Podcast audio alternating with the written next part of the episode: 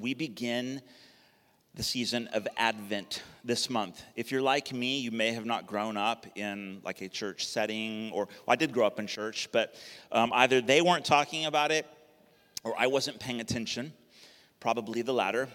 Uh, Advent is a thing that many of us aren't really familiar with. Maybe you've heard it, um, but it's simply the season leading up to Christmas, uh, the four weeks leading up to Christmas, where we reflect, remember, um, and anticipate the coming of Christ. In the same way he came in the flesh as a baby, we long for his return once again. And so that's what Advent is it's a time of waiting and expecting and remembering. And that's what we're going uh, to be doing this month, starting this morning. Um, I'd like to read to you, if you want to grab your Bible now, a passage out of Paul's letter to the church in Rome. That is Romans chapter 8. So grab a Bible and open it to Romans chapter 8, starting in verse 18. For I consider that the sufferings of this present time are not worth comparing with the glory that is to be revealed to us. For all creation waits with eager longing for the revealing of the children of God. And in verse 23, it says, Not only the creation, but we ourselves who have the first fruits of the Spirit, groaning inwardly as we wait eagerly for the adoption, our adoption to sonship, the redemption of our bodies. For in this hope we were saved. Gayle Boss, an author, writes in her introduction to her book entitled All Creation Waits, wrote this. Bear with me, it's lengthy.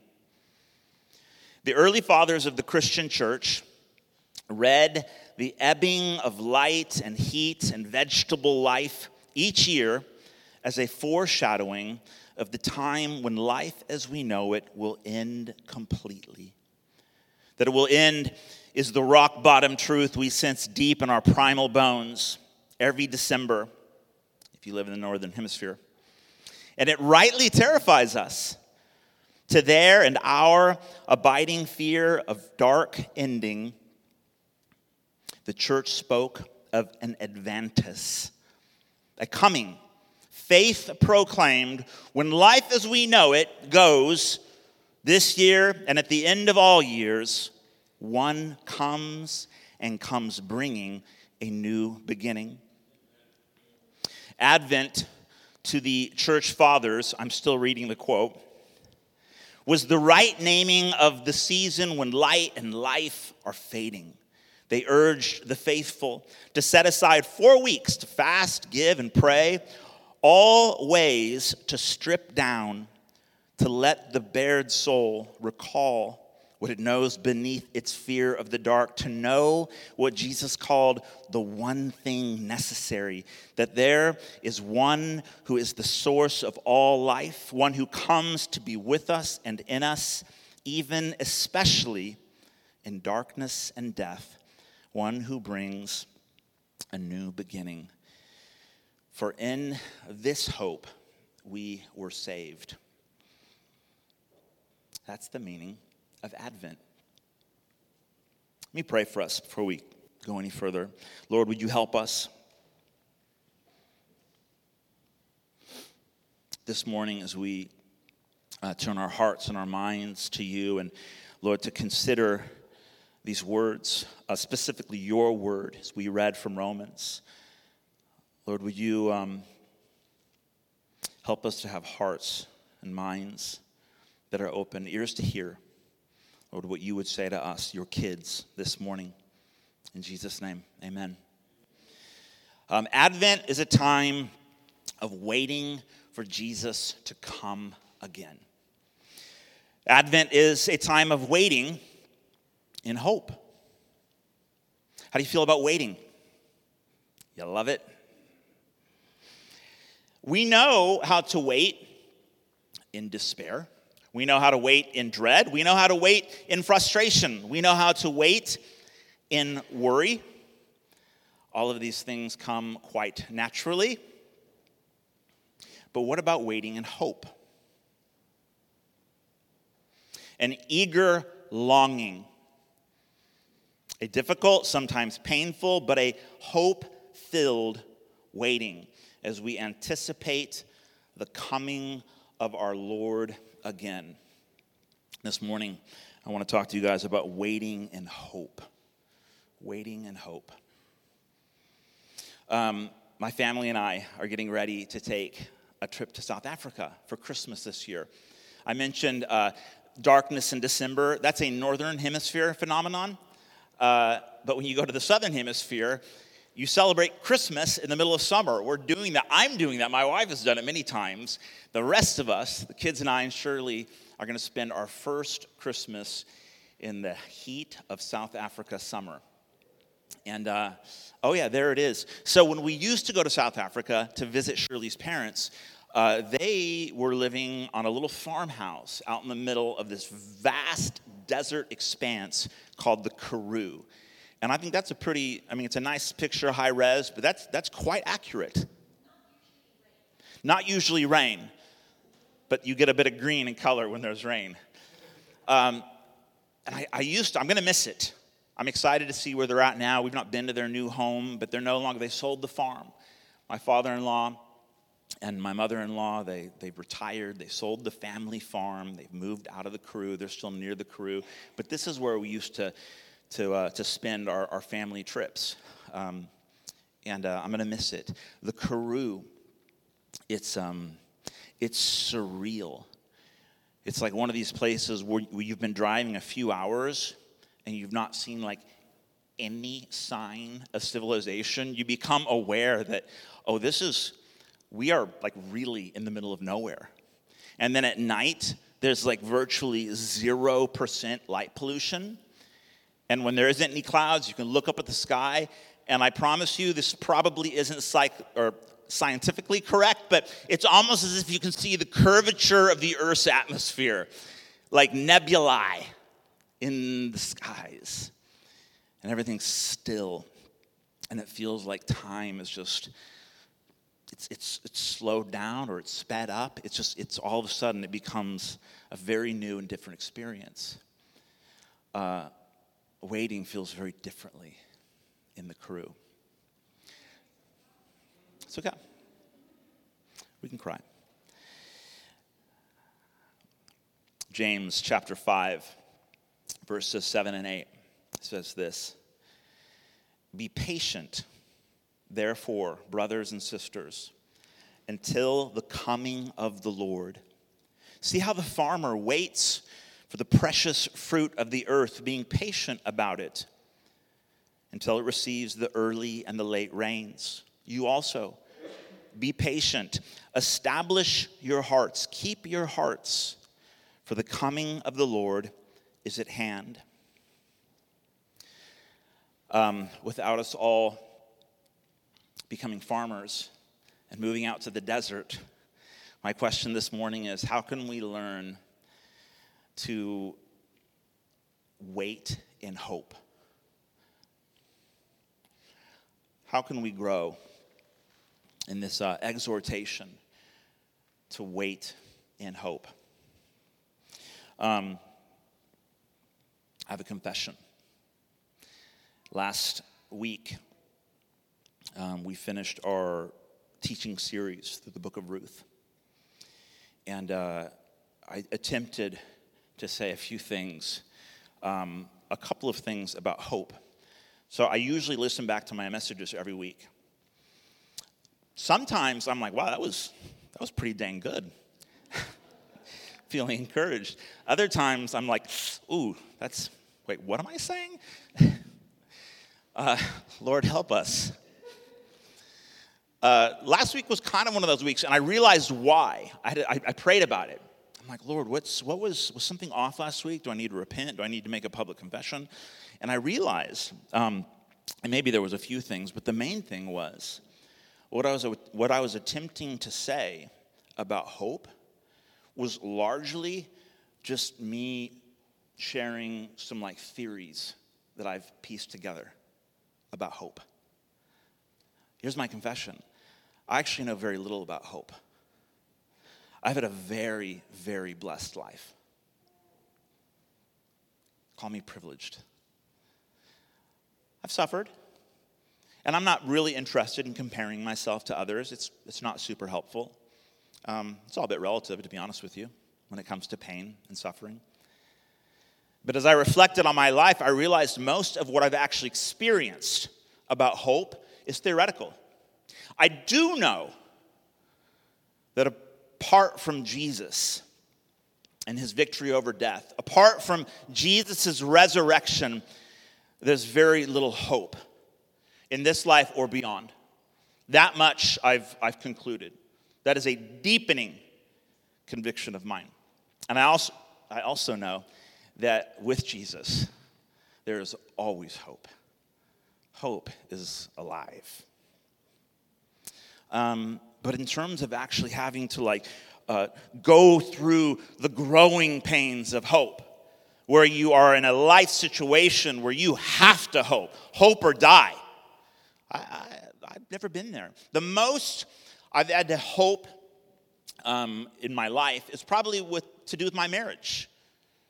Marriage is amazing. I'm so happy I'm married to my wonderful, charismatic, slightly wild South African wife. But let me tell you, it's a ride. Oh my goodness, it's a ride. And there's been moments in our marriage where we both have had to fight for hope. And there's been moments where we've looked at each other and essentially said, like, you got any hope left? Nope, me neither. What are we gonna do? Let's pray. And because Jesus is alive, um, we do have hope. We've never stopped hoping, even when it felt dire. So there it is. I was told in some preaching course that if you're going to talk about something that you really know very little about, either don't talk about it or like just be honest about it. So there you go. That's where I'm coming from. That's my honest confession. Some of you in here are probably experts on hope, and maybe maybe you can take the mic one of these days. But here's what I'll say with that out of the way. How can we learn to wait in hope? First of all, waiting in hope involves suffering. Waiting in hope involves suffering. As we read, for I consider that the suffering of this present time are not worth comparing with the glory that is to be revealed to us. Hope requires time, um, it's the nature of waiting. But of course, time itself isn't the problem. Um, whether we live in the frenetic sort of atmosphere of the city or we're just chilling out in the Karoo, uh, time isn't what's the problem. In fact, I read someplace recently, someone said, Time is the fertile soil of hope. For while there's still time, there's still hope. That is good. However, occasionally, time spent on planet Earth uh, can get painful. But it's not only the fact that we're living in a broken world for now, hope itself is inherently painful. Hope hurts because hoping acknowledges the deepest, not yet fulfilled longings of my hungry and thirsty soul. It's the ache of hoping. Something deep down inside me tells me, but there's more. There's more to come. It's not meant to stay this way forever. And so I hope, I hope, and I hope. And in hoping, I'm acknowledging the not yet fulfilled longings of my heart. So hoping, hoping's painful. Um, there is a temptation, I would argue, as always, to sort of um, go to extremes. Of course, the obvious one obvious extreme would be hopelessness. Just saying, you know what, like I'm tired of hoping. I'm tired of waiting. I'm tired of believing that actually there is goodness to be had, to be experienced, to be engaged in the land of the living. And I'm tired of being let down, that ache that I'm so painfully aware of. I don't want to deal with it anymore. So forget hope. Forget hope. Um, so that's one extreme option. The other option would be to somehow uh, begin believing, perhaps out of just sheer desperation, that this is hope has been fulfilled, and that if perhaps I'm not experiencing perfection in this life, then maybe I'm, I'm doing it wrong. Um, and that, that can't be it either. Um, I find that the latter extreme is, uh, is the one that I probably slip into more often than not. I am a I'm a forever optimist. I'm naively optimistic when it comes to life, and maybe that's uh, just a symptom of the fact that I've not had to like really suffer much. Um, I'm always believing that it's going to get good and it's going to work out. I like that about myself. But one can make the mistake of thinking that like this this is it. That's what's called an over realized eschatology. Ever heard that? An over realized eschatology. Um, eschatology, it's a theological term for like the study of end things. The end of the age, when it's all said and done, and the kingdom of heaven finally comes crashing in, and the kingdoms of this world become the kingdoms of our God. That's the end. It's the eschaton.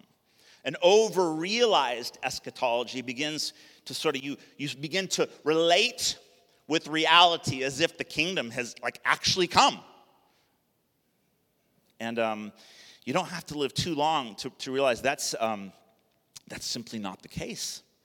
Simply not the case. And the longer you believe that or determined uh, to see your over realized eschatology realized, um, the more you're setting yourself up for um, not hope filled pain, but just pain, where you end up feeling full of resentment and disillusion.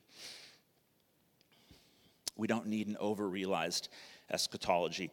I can honestly say, I am content in knowing the lover of my soul, while my heart still aches and cries out, Lord Jesus, come. Come soon. And that is one of the beautiful paradoxes of learning to wait and hope. I'm content. God is good. satisfaction is available, but my heart still longs for the perfect one to return, to come soon. Paul writes in his first letter to the church in Corinth he says, while we're waiting for the perfect one, these three things remain faith, hope, and love. Faith and hope are essentially uh, two sides of the same coin. Faith is the conviction of things hoped for, it's believing what you yet to see. But when the perfect does come, we won't need faith or hope anymore all that remains will be love when the perfect comes. So, waiting in hope involves suffering. Secondly, waiting in hope, it requires a sharp eye for spotting joy in the rubble or beauty in the ashes, if you will. Quoting from the book of James again, this is how he opens his letter. James, it's, it's one of the New Testament letters. He opens his letter by saying this Consider it pure joy, my brothers and sisters, whenever you face trials of many kinds, because you know that the testing of your faith produces perseverance. Let perseverance finish its work so that you may be mature and complete, not lacking anything. The monosodium glutamate uh, translation says this Consider it. That's stupid. The MSG version says, it says it this way Consider it a sheer gift, friends, when tests and challenges come at you from all sides. You know that under pressure, your faith life is forced into the open and shows its true colors. So don't try to get out of anything prematurely. Let it do its work so you become mature, well developed, not deficient in any way. Uh, this is God's word. Sometimes I imagine if I ever met uh, James, the writer, in person, I don't think I would like James. I'm like, how dare you write something so, so audacious? It's true, though. It's true. It's absolutely true because it's God's word. But it's hard. It's hard for me. But I'm not talking about that kind of joy, actually. I'm talking about a different kind of joy, a keen eye to spot joy in the rubble. So while we're waiting, in hope, there's another kind of joy. Psalm 34, verse 18 says this The Lord is near to the brokenhearted and saves the crushed in spirit. Jesus can be found walking intimately with those who travel on the road marked with suffering. If you're looking for him, you can sometimes experience moments of deep, deep joy in walking with Jesus as you learn to wait in hope. Now, I'm all for learning the lessons. God knows I need perseverance. God knows I have a lot of work to do in terms of becoming more like Jesus, having my character formed through the difficult things, the trials. And it is a joy, it's a gift when God works in, in the, the difficult things of our lives in that way. But there's another joy. If we're looking out for Him, we'll meet Jesus on that road marked with suffering. He'll show up when it feels like hopes run out. All of a sudden, we're walking down that dirt road thinking the resurrection may be just speculation at best. And Jesus joins us on the journey. And he says, Oh, what are you what you talking about? What's going on? And the next thing we know, we're sitting at the dinner table with Jesus, having intimate conversation, experiencing his presence in a way that perhaps you just don't um, outside of moments of suffering where we're learning to wait and hope.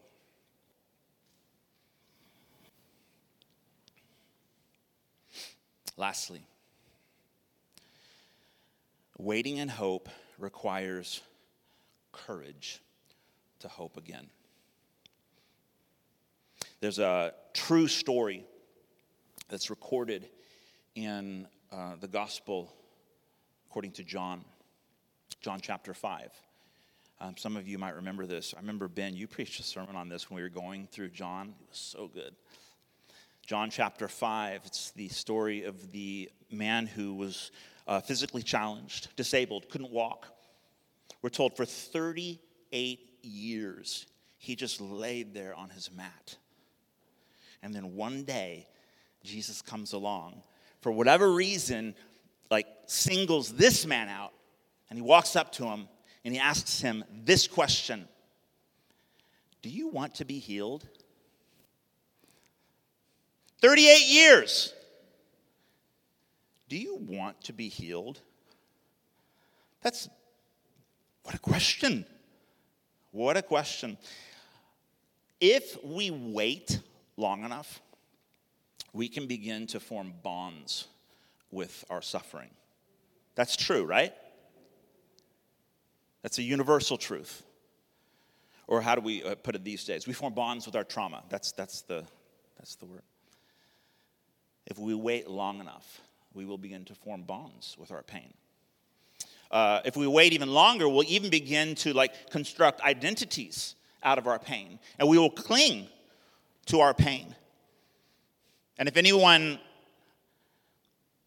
uh, questions our uh, victim status, oh, we will. Those are fighting words.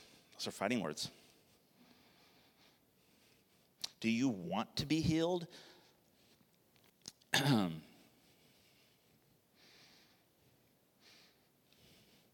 Even though certain things perhaps won't get healed in this life until Jesus comes again, until the waiting's finally over, Jesus is still the master of redemption. And while we're waiting, he's constantly making beautiful things out of broken people, displaying his strength in our weaknesses, his goodness in our struggles. But it will require courage to stand when Jesus says, Get up, take up your mat, go home, or come home. You know, later um, in the story, we're told that Jesus, he ends up looping back and he sees the young man again. And he has gotten up and he has carried his mat. And the religious elite are offended because he's doing this thing on the quote unquote Sabbath. It's a whole nother, whole nother thing. But Jesus ends up seeing him again and he says something to the man. This is, this is, this is something else.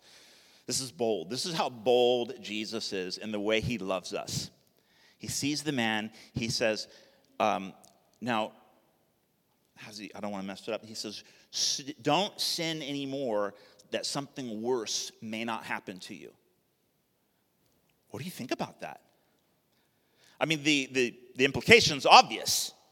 He's saying that somehow, now forgive me, like this is gonna this is gonna mess with some of us. But the implication is that the reason why you ended up laying there for 38 years because you sinned. Now I've healed you, but go and sin no more lest something worse happen to you. I mean, that's just kind of offensive. But we know Jesus. We know Jesus. Jesus never does anything that's outside of his heart full of love. I think Jesus is actually uh, confronting this man's determination to hold on to the fact that, like, no, but I'm here because because every time, every time I wanted to get down into the water and, and, and get healed, because like the tradition was that if you could get down to the water when the waters were being stirred, then there would be like healing. And, and, and every time I try, someone would just cut in front of me, and I'm just a victim, and I just, and that's why I'm here. Jesus said. It was like it was as if Jesus was confronting the man's determination to cling to this identity that he had created as a victim. I know this is hard. This is hard, right? It takes courage to hope again. 38 years. I laid there, hurting, getting passed up, cut off, abused, exploited, taken advantage of, left behind. And now you're asking me, do I want to be healed? Jesus is giving him the opportunity. It's time, my friend. It's time. You are healed. Now get up. And the man gets up carries his mat and he goes home. Maybe this is me um, speaking out of ignorance again.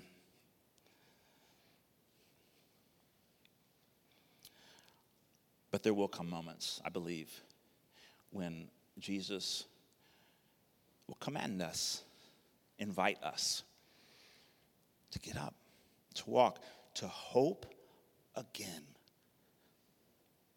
Doesn't mean everyone in every way gets healed in this life.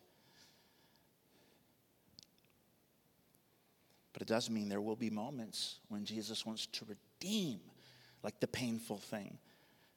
Instead of the healing that you were hoping for or perhaps expected, Jesus says, Give it to me, I'll make something beautiful out of it.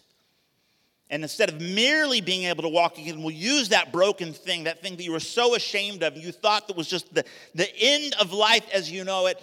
Give it to me. I'll, make something beautiful out of it. We'll bless the world with it. I'll demonstrate my strength in that weakness. What you had written off as just shame, put it in my hands and I'll make it new. I'll make it beautiful. Now get up. And it takes courage to hope again, particularly when it's been a long, long wait. Because we form those bonds with our pain, but that's who I am. That's who I've always been. And I've been done wrong. And that's, you guys get it. Waiting and hope. It takes courage. And in this hope, we were saved.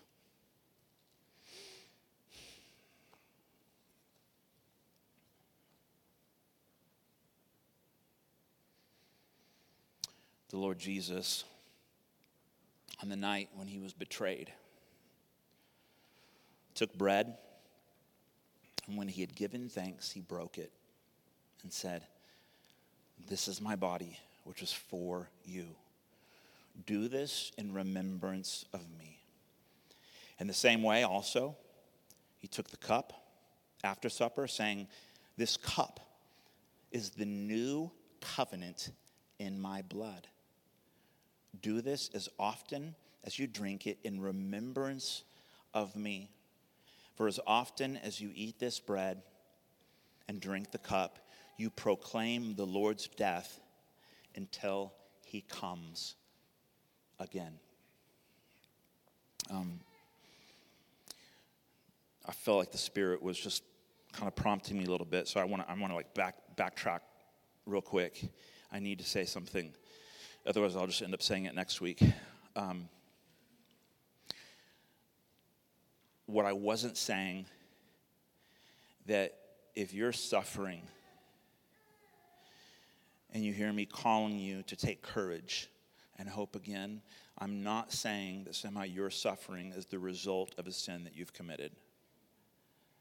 I, I have to, I need to make that really clear, actually. Maybe, maybe that's true. I mean, I've done some pretty stupid things in my life. Don't think I'm alone. But that is absolutely not always the case. In fact, the most painful stuff of life usually is when we've been victimized, when someone has sinned against us. Right? But I think what Jesus is wanting to do in that moment is call this man to receive a new identity. 38 years, that's a long time to, to begin seeing oneself in a particular way. And I think that's why Jesus asked him the question Do you want to be healed? Are you ready to let go of that old identity? Are you ready to hope again? Can we stand together, please?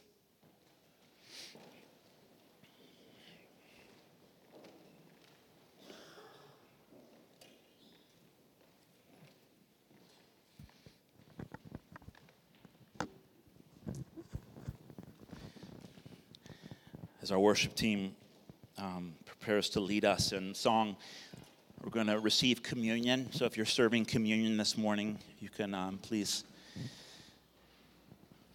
prepare the elements. Jesus said, Do this in remembrance of what I've done for you. And keep doing it.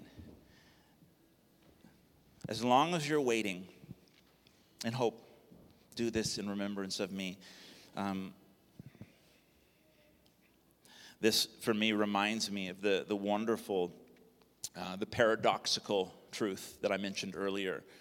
When I receive the bread and the wine, um, I can taste it. It's good. I can feel it going down. Uh, it's not a full meal, but the idea is that it, we, we get filled up. And we can, we can, in a moment, experience the goodness of God among us the satisfaction that Jesus offers us right here, right now, at least in part, because of what he did for us on the cross body and blood given for us. It's how we're forgiven. It's how we come home. God has made a way. But then we also remember that this, this isn't it. There's more to come.